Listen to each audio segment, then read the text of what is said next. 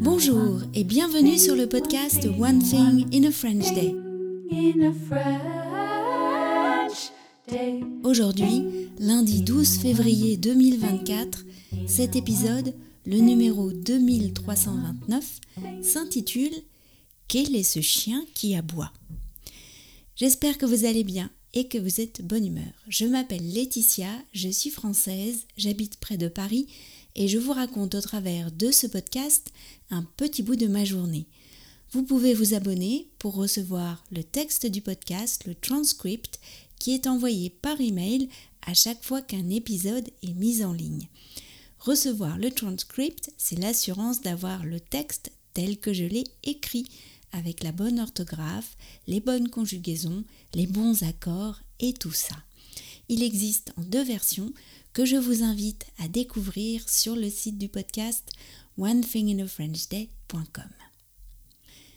Quel est ce chien qui aboie? Un midi de la semaine dernière, lorsque Lisa est partie de la maison, j'ai entendu des aboiements à notre étage et Lisa qui disait quelques mots en riant. Je me suis dit Tiens, il y a un chien ici maintenant?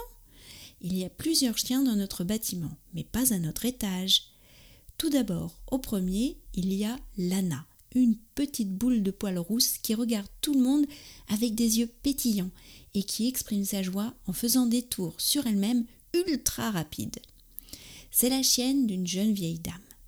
Sa précédente chienne est morte l'année dernière et après quelques mois, Lana est arrivée. Mais Lana est silencieuse.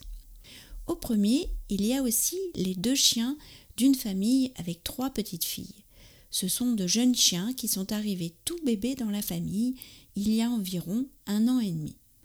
Le plus jeune est le plus gros. Il ressemble à un chien de berger, mais avec des poils de toutes les couleurs, et il a des yeux bleus très clairs.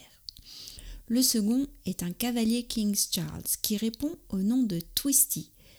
Je connais son nom car c'est toujours lui que les petites filles rappellent à l'ordre. Twisty, viens ici. Au septième étage, il y a la doyenne, Aka, une gentille chienne aux poils noirs et aux yeux vifs et intelligents. Elle est arrivée avec ses maîtres en même temps que nous quand nous avons emménagé en 2015.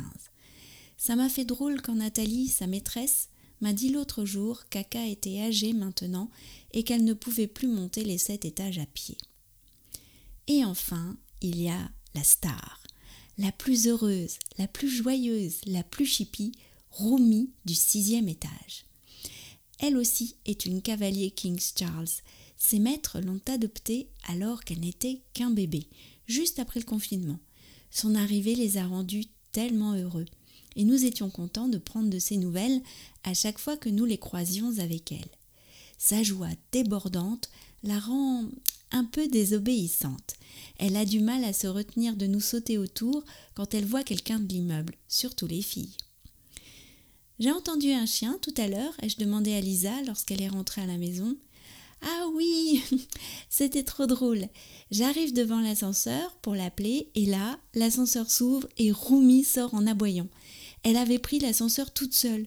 Elle avait pris l'ascenseur toute seule? Oui, je ne savais pas trop quoi faire, mais son maître est arrivé et c'est lui qui me l'a dit. Non, elle a appuyé sur le bouton et tout. Oui, ah, c'est trop drôle.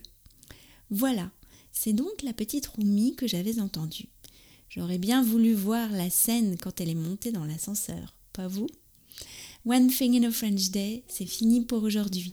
Je vous retrouve mercredi pour un nouvel épisode du podcast. À bientôt. Au revoir.